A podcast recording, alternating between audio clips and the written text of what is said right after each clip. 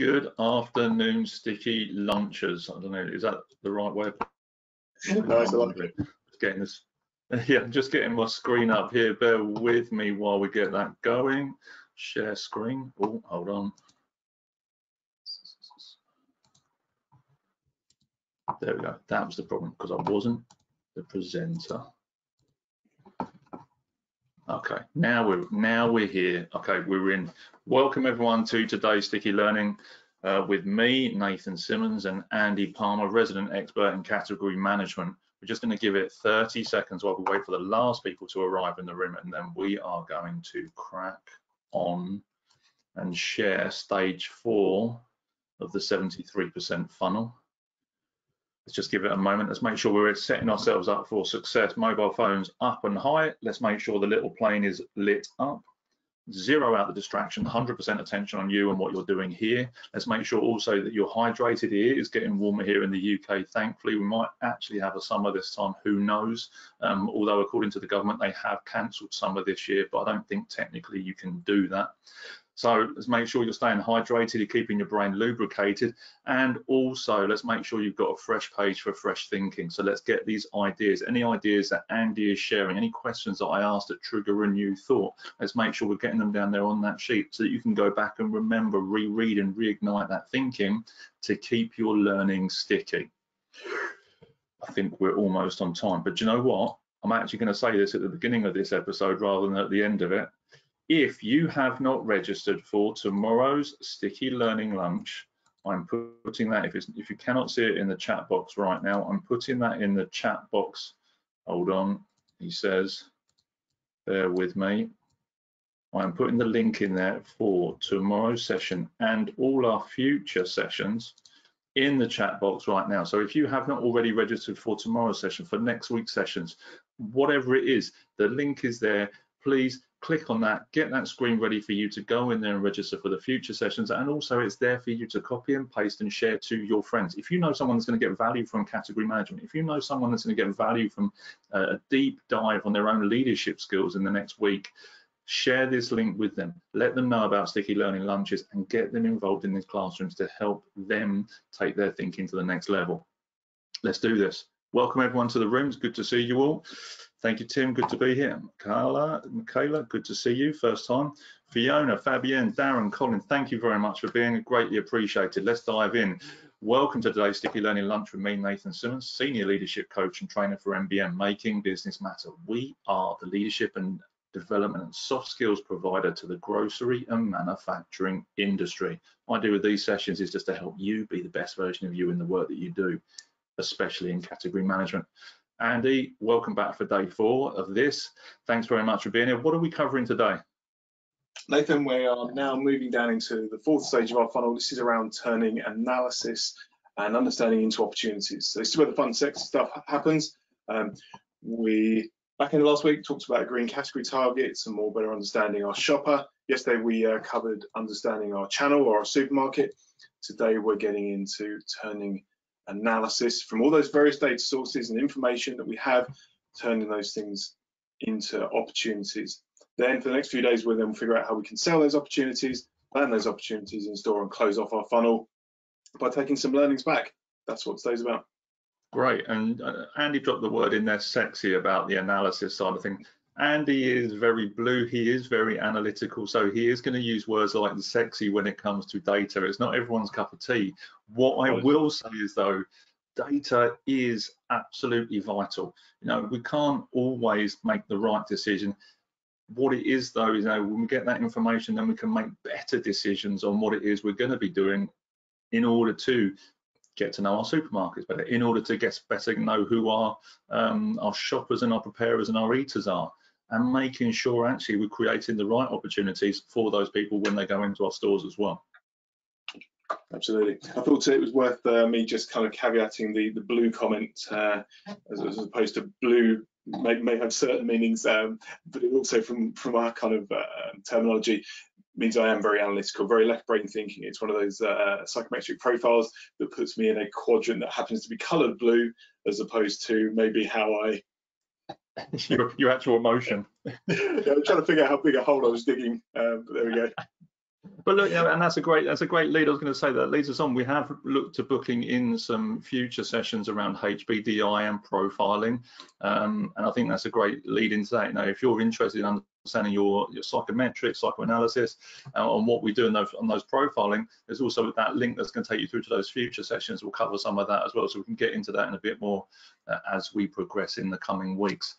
So let's dive in. What does what does section number four of this funnel look like? And I'm going to skip along that slide so you can see a bit more of this as we go in, and Great stuff. Um, yeah, so it's taking all of the information that we've got, and right now out in the world, there is a ton of data. We know that qualitative data, quantitative data, and, and, typically we see most category managers and category analysts get lost in the data. There is just such a volume of it. Um, they jump into the data uh, and effectively we look at it, it's a bit like a black hole. They just kind of get sucked into this thing.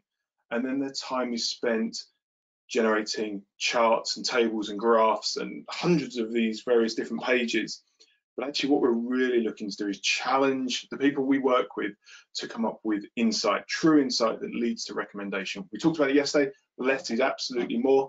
It's not about presenting a nice big deck. It is about presenting real hard, powerful category management opportunities that can drive a category forward. Um, I've got a huge toolbox of techniques and calculations and formulas and things like that. Now, we're not going to be able to cover all of those, so I've got a sample that we can share with you today. If you're hungry for this and you want to know more because this is an area where maybe you want to improve on, then hey, let's let's start that conversation uh, um, later on this afternoon. More than happy to kind of uh, explore that with you to ensure that uh, you're, you're getting this bit right. Because getting this bit right just means everything we do with our category management uh, is underpinned with solid data, powerful recommendations. Good. I'm just looking here, just making sure I've got all the right information to hand. So where have you seen then, when you talk to other companies about this and look for examples, where have you seen good examples of this data being used? I think it's it's any company that has clarity on what we talked about on day one, having that target and then tailoring what they're doing to achieve that. So there are a million and one examples of where it's done particularly well. And equally, there is the uh, whole range of suppliers out there that are not doing it well. They're, they're getting all this data and then they're not focusing on what's really important. What's really important is using the data to back up things like hypotheses. And for me, I, I believe, briefly mentioned this the other day. This is one of my biggest tips. If we can start with hypotheses or hippos, as we uh, lovingly call them, um, we can then more better focus our, our, time and our effort into understanding those. So it's that stuff that starts, I believe market share is going up. I believe we've got less customers than we had last year. I believe there's an opportunity by driving X, Y, or Z. And then it's about testing them. If we can develop those hypotheses first, as opposed to just jumping into the data and data and you know, getting lost in a 101 Excel tabs, then we test it, prove it right or wrong. We will then be able to start on a journey of understanding where the true category recommendations are. Um, there's a million and one different examples. I think the key bit for me, the takeaway there is to really start with uh, hypotheses and then go away and test them. Um, yeah, that's probably uh, my 16th mm. answer for a change. And I, and I, think it's important that we, every day is a school day and also every day is an experimentation day. And it's understanding as a business, as an individual, whatever, that okay, I've got a hypothesis. What are my KPIs? What are my metrics that are really going to add the most value to my business? Okay. And then laying those hypotheses over the top of it. Okay, I think this is going to happen, which is going to drive this, which looks like this in these key performance indicators. Mm. And then going and testing it out and having a look and seeing what comes back. It is. And, and I think typically with all the data sources that are out there, and start naming some of the really big ones, Kantar Market Panel, Nielsen data, um, all the way through to our qualitative data of the different focus groups or shopper interviews that we could do. Typically, with the majority of data, we look retrospectively at what's happened. Let's look back at the last four weeks. Let's look back at the last quarter, the last half year, the last year. So we're always looking back at our data. And again, another one for people to kind of take away the concept of actually, why not look forward and do what we class as future forecasting? If you've got a block of data in Excel, there is nothing stopping you from highlighting that block of data. If it's you know, set out on time across the top, various rows, and maybe they're all your, your SKU level data, there's nothing stopping you highlighting a chunk of data and dragging it out. Now, but dragging it out, Excel will automatically forecast what could potentially happen. We can use that with a kind of, you know, being mindful of the data source that we've got, but we could use that to consider what's happening. Are we going to start seeing a downward trend in a certain set of products? Are we going to start seeing an upward trend in a certain set of products? So for me, data isn't just about looking retrospectively, it's about looking at what could be coming around the corner, what, what you know, what's on the horizon, starting to then factor into things like weather, because we know that has a massive impact, promotions, new products coming in, products going out, increase in distribution, big long list of course. We're starting then to figure out where the opportunities certainly lie. So it's not always about looking backwards. Sometimes looking forward can be uh, equally, if not more valuable. And I think that's important. I don't think enough leaders do this. And I've got this from personal experience myself. Where I've had the greatest successes is sitting there in October, November, of of the at the end of a year and looking at especially what's happened over in in fresh produce etc it's easy to do that you can see how harvest has gone you can see how sales have gone over the course of that year and then you can start to kind of even as a rough rule of thumb like you say click and drag through your excel just to see what those percentage percentage increment increases or decreases are okay rough rule of thumb what does it look like okay it looks like this based on that information what do i think i would do now what sort of conversations will I have with my sales team? What sort of conversation will I have with logistics in order to prepare them for those highs and lows that we can see that come through the course of that year based on the last three years of, of actual activities? Absolutely, and looking, at spotting those those shopper trends that are going to happen that we know happen every year, and some that um, maybe we, we didn't know about because we've made some changes to our range, rationalization or proliferation, uh, and then trying to figure out what's going to happen, what that means to ensure that we, a, a very simple level, remain in stock, but at the same time see what trends are starting to occur that we can really start to capitalize on. Is absolutely key. And it is, and I don't think, again, from personal circumstances, situations where I've seen this in certain leaders, you know, those conversations that give people the forewarning, oh, February looks like this, oh, June looks like this, oh, I remember that Andy said that was going to happen. Okay, now it's happening you know, when forewarned is forearmed. You know, the people in your teams can come up with alternative solutions. The people in your store can see category management opportunities because they can understand what's going to happen in two, three months' time and feed that back into the engine so that actually you get a better result in that category space you're working in. Absolutely. I think you know, it's, it's having those pre-prepared questions of where do you see that product growing? Where do you see those group of products going? How are they going to develop? Now, those typical questions tend to freak category managers out because we have been so um, so focused on the past with churning out our charts and our data, which is good. There's nothing wrong with that. But that's what we've historically always done. We've only looked at what's happened. When we start asking those questions of what could happen, um, they, they, throw up a, a whole different set of emotions and opportunities. Okay, that's yeah, it's bringing up some different ideas for me in, in the ways to approach these sorts of things. What else would you suggest for people to help them get into their data? Good.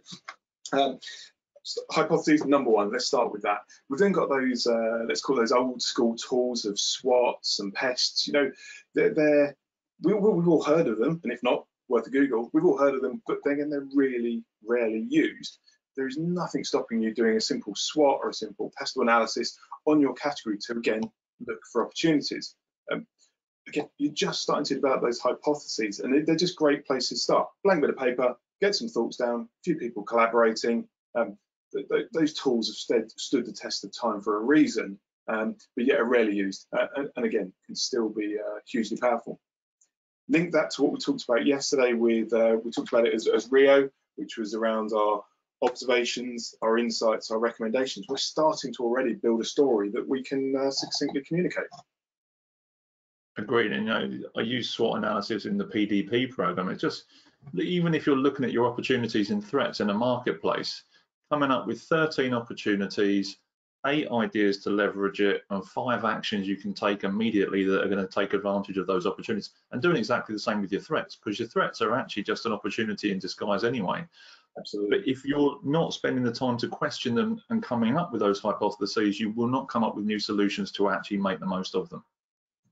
Absolutely. And once you've got all those things, and I think we've again, I think we talked about it on Monday, it's writing down all those opportunities on a bunch of post-it notes, putting them into a Boston matrix. I won't draw it up again. It, it was there on Monday's recording. Um, biggest opportunities, stuff that we can do now, we can then start to prioritize. We put our time and efforts into. We start to build our uh, we start to build our plan because we're focusing up in box one. Big opportunities that we can start to deliver now, and then we've got the other areas that we can start to then um, make happen over the coming over the coming months. Just about prioritizing on uh, what's going to make the biggest difference to helping us achieve that category target. Agreed. Something else you talked to me about and other people in this space is, is looking at the data animals. What data animal are you and are, is your company? Yeah. So I'm going to, I'm going I'm going to bring that slide. I'm going to bring that slide up and then we're going to have a conversation about that. Cool. I think this is um, a bit of fun and at the same time it allows people to consider where they are. So when Nathan gets that slide up, you're going to see another Boston matrix um, and it's based on the value of the opportunities that you're identifying and the volume of opportunities that you're identifying. So I'm not going to talk that through. You're, you're going to kind of figure it out pretty quickly. Where you want to be is up there with those howling wolves in the top uh, corner there. Lots of opportunities, all worth a lot of money. Flip side of that, the diametrically opposing quadrant are ostriches, sort of head in the sand type stuff, not identifying many, and certainly the ones that are identified at low value. So again, we use this as a bit of fun to, to challenge our clients for them to kind of figure out where they are, more importantly, where do they want to get to. Um, it gives them a bit of language and a bit of fun to play with, but uh, it's a good place to start to have that realization of actually, we're really good at identifying loads and loads of opportunities, but they're all uh, they're all worth two bob. Uh, let's let's see what we can do to kind of unlock that. Then becomes those awesome coaching questions. We can talk about the coaching cards a little later. There's awesome coaching questions to help them unlock their ability to analyze data to find bigger opportunities with various different tools and techniques.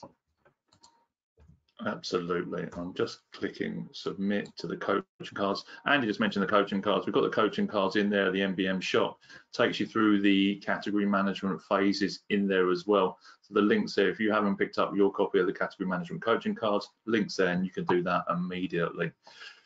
Great, crikey. I'm just thinking about time. Where are we right now? Let's come off of there. Let's get out of there, he says. We are at 18 minutes past one, Andy. What else is important to cover right now when it comes to category management and the fourth stage?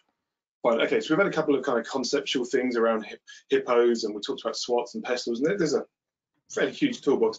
I thought I'd share this one with you because um, it's, it's, it's, powerful. It's a simple calculation that anyone can run on the category with just a few bits of data. Um, so this, again, seem to wrap things up in lots of three letter um, acronyms. This one's called CDI, Category Development Index. Again, I like to just bring it out into fair and plain English. So I call this the fair share calculation.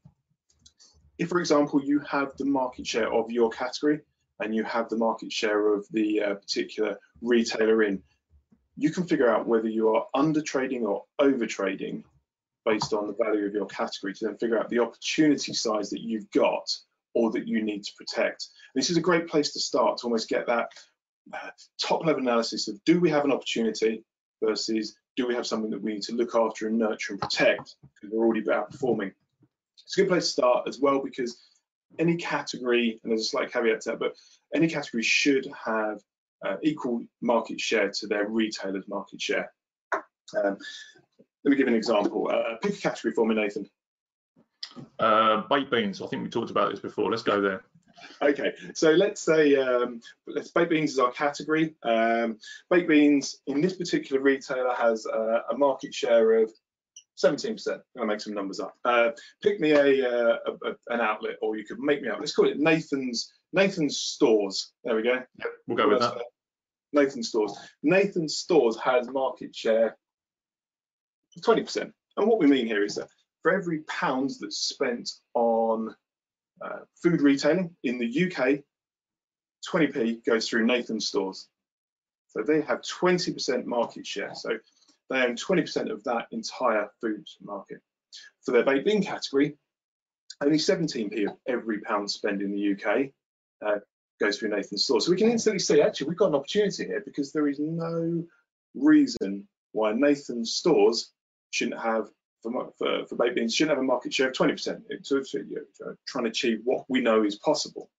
The caveat I mentioned earlier is you will always have certain retailers that overtrade or undertrade in certain areas based on their demographics. So come back to that in a minute. A couple of examples. Um, our slightly more upmarket retailers, let's say uh, Waitrose or M&S, will always overtrade a little bit more in products like um, avocados or fine wines, whereas our slightly more mass appeal retailers um, may undertrade in, in those particular areas. Um, and then the reverse would be true. So Waitrose, for example, will probably, although I can't prove it to you right now, will probably undertrade in something like frozen frying chips, but they would probably do quite well with fresh, sliced, nicely salted potatoes in a pre-prepared area. So we will always have certain undertrades and overtrades, but as a rule, most categories should be able to achieve parity with their total market share. Is that making sense so far? Yep. Nathan's nodding. Some Yep. other people are nodding. I can't see. Okay, so let's take this. So 17% Bay B market share, 20% market share for Nathan stores. If we divide one by the other, that should give us an index of 0.94. So that's our category development index. If we then take the value of Nathan's baked bean sales in Nathan's stores, let's say they're uh, 180 million. The category there, Nathan. Good work. Doing well Because. I'm in the wrong job. Yeah, I know, right? okay, 180 million divided by 0.94 minus 180 million We'll get our opportunity size. Quick calculation in my head. Check out your calculators if you want. We've got an 11.5 million pound opportunity by from moving our market share for baked beans from 17% up to 20% because we know that's possible because as an average, that's what he's achieving within the market. Once I've got this, I've already got my value. I can then start to figure out how I'm going to do it. So I'm going to start looking at things like range, availability, promotions. Um, I might look at a gap analysis to see if I've got the same amount of products as other comparable retailers or a whole, whole host of other areas. The interesting point was I started with and I've calculated a value. Once I've got that value, I can figure out if that's big enough for me to go after or if it was the other way around and so this was 25%, I might have a six million pound opportunity that I need to protect because other retailers are going to be coming after those sales and be trying to uh, uh, draw my shoppers away into their stores. Let me pause for a second. Is that making sense, Nathan? It makes huge sense to me, and I think the, the point for me now is those people that are watching this or and are tuning in at this point is understanding whether you've got these these differences in uh, what I'm doing in this product, what market share I've actually got overall, how valuable that is to be getting your category management right in the first place to increase or to protect what it is you're doing Yeah. through spotting these opportunities. So if people aren't picking that up now, even in this example, okay, so we, we've dramatized it, but actually getting your category management is absolutely you know critical to make sure that you're developing your business. Absolutely. Um, I'm hoping that calculation made sense. If it doesn't, it's because I've done a bad job of explaining it, and I can, uh, of course, send you that calculation over. So drop it in the comments box if you did need to see something a little bit more on that. Pretty straightforward. Run it on your calculators. You'll see how it works out. Your market share, your category, your market share for your grocery. That gives you your category development index. And then we run our calculation to find out what the opportunity size is. And my point to then that is if you do that calculation, if you need to go back, rewind this and work out what that looks like, and you suddenly see there is a huge potential to grow what it is you're doing in whatever product it is you're selling, if there is a huge necessity to protect that market share of what you're doing, now is the time to have a conversation with Andy, with MBM, to actually help you grow your business in, in order to do those things. That's a, a super simple piece of arithmetic to do to see what the potential in your space is. So for me, that's what we would class as a very left brain calculation to get to a number. So often we get asked the question, well, Andy, you know, my account managers asked me to uh, value the size of this opportunity, or the buyer saying, how much is this worth if we were to do X, Y, and Z? And, and sometimes you just don't have the data or a calculation like this to run.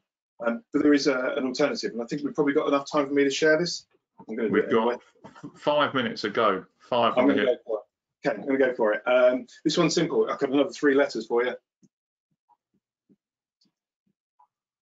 Pro. This is the Pro tool. Very, very simply put. Um, you've got to calculate an opportunity size. You haven't got the data for it. You've got to make some assumptions. You're going to make some assumptions in an appropriate and an intelligent approach by using this. look at all the indicators that you've got coming in. You may look at run rates of other products or a whole host of other things. You're still never going to get to the actual value. But what you can do is come up with something that's from your viewpoint and based on the information you've got, something that's pessimistic, something that's optimistic, and then something that's realistic. You can then present those to your buyer and say, do you know what, we can't get to the actual figure because we just don't know. However, pessimistically, we think it's going to be worth 5 million. Optimistically, we think it's going to be worth 12 million. Realistically, looks to be about 7 or 8 million. At least you've got a rationale behind what you're trying to explain, as opposed to going, oh, we think it's going to be worth 4.69 million guaranteed. Where have you got that from? Finger in the air, no idea. And it just stops you again. We'll talk about credibility tomorrow, but it stops you losing your credibility. So the pessimistic, realistic, and optimistic approach uh, can just get you out of some of those uh, slightly more sticky situations. I was thinking that is, you know, it's coming back to knowing your supermarkets and knowing your customers. You know, you might you might not have all the facts to hand, but actually, if you've got some face-to-face experience, if you've got some kind of rationale that actually resonates with the supermarket, with your shopper and your preparers and eaters, etc., all those things, you know, you're not putting numbers out the air. Again, it's that hypothesis base. It becomes an educated guess, you know, and actually that then still, and with some mathematics that you've just done, gives you a credible understanding of actually what the opportunities are and what needs to be protected as well. Yeah, absolutely. And, and the category manager's credibility is absolutely everything. Sometimes, yes, we can do the uh, the algorithm type calculations and get to a number. Other times, we need to be a bit more creative in how we approach getting to that size of the prize. But um, you know what? There's ways around doing it. There's plenty of options out there. Amazing. Look, I'm just conscious. It's 27 minutes past, just clicked over to 28. What questions have you got for Andy right now in order to help with your category management? And if you haven't got any, feel free, you can put no in the box there. It's absolutely fine. We've covered a decent amount of stuff today. If you've got no questions, say no. If you've got questions, what would they be? Let us know in the chat box. While they're coming through, I've already put in there the link for the virtual classrooms if you are interested in looking to see if Andy, no, if there is an opportunity to grow your business by 11.5 million pounds, according to Andy's calculation, that if you would like to do this, you know, if you would like to have a look at this, then you need to be clicking the link there for the virtual classrooms to help train or, or, develop your category managers, or even just have a conversation with Andy looking at coaching and development, developing your category management. There's a huge opportunity here and to do this maths and support where your business is going with this. What we got? Got no questions. Uh, channel plans, large stores, convenience, online. Uh, no questions. Channel plans. Um, if any useful tools for this. Have you got any useful tool, tools for channel plans, uh, dash large stores, convenience and online, etc. Andy, that will probably mean more to you than it will do to yes. me. Yes is the Good, answer. Fire. Yes. Um, so what would you like to do with that, Andy? Would you like to fire something into Fiona or have we got 30 seconds you can cover that? Let me pick up with Fiona separately, and maybe just explore a little bit more what she uh, she means. I'm not going to charge her for it. Let's have a, maybe a brief conversation, see where it takes us. Um, I don't think I'd do anything justice in 30 seconds. We'll leave that one there. Right, so Fiona, um, Fiona, um, if you would like to put your email in the questions box, um, we could line up a conversation with Andy. He can cover that with you just to go through any tools and help you do that as well. Um, we've got no other question. Thanks, Andy and Nathan. Appreciate it. Thank you very much for being here. Really, uh, no good, good session, guys. Um, good. Thank you very much, Fiona. Appreciated that everyone, look, there's nothing else for me to add on this session. Andy, huge value there. Open my eyes up massively. All the links are down there in there for tomorrow's session as well. If you haven't registered, now is the time to register. Uh, if you haven't got your cards, now is the time to go and get those cards. I'm just going to share my screen there so you can see Andy's contact details. If you want to start a conversation about your category management, now is the time to do that. Thanks very much, Andy, and we'll pick up with tomorrow. Pleasure. See you tomorrow, Nathan. See you tomorrow, everyone.